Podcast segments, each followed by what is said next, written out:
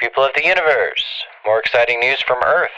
I heard that last night a rocket ship, probably not too unlike mine, was sent off towards the moon. I don't really know what the moon is exactly, but I do really like that Microphones' moon song.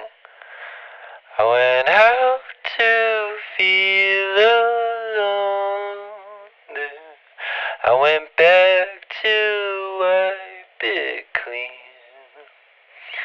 I took the lights and radio,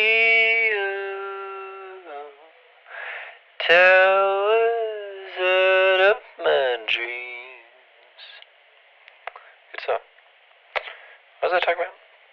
Oh yeah, Artemis. Great name. Anybody working on that mind picking me up? I'm sure it can't be too far of a detour. I'll uh, keep a lookout for it, but I don't see anything around that looks like how I've heard this moon being described. Speaking of location, the navigation system is still not being nice to me. It's just a spinning arrow. Around and around it goes. I still got rations and all to hold out a decent while longer, but I still need uh, very much to be making some progress soon. I'm still hardly using any fuel though.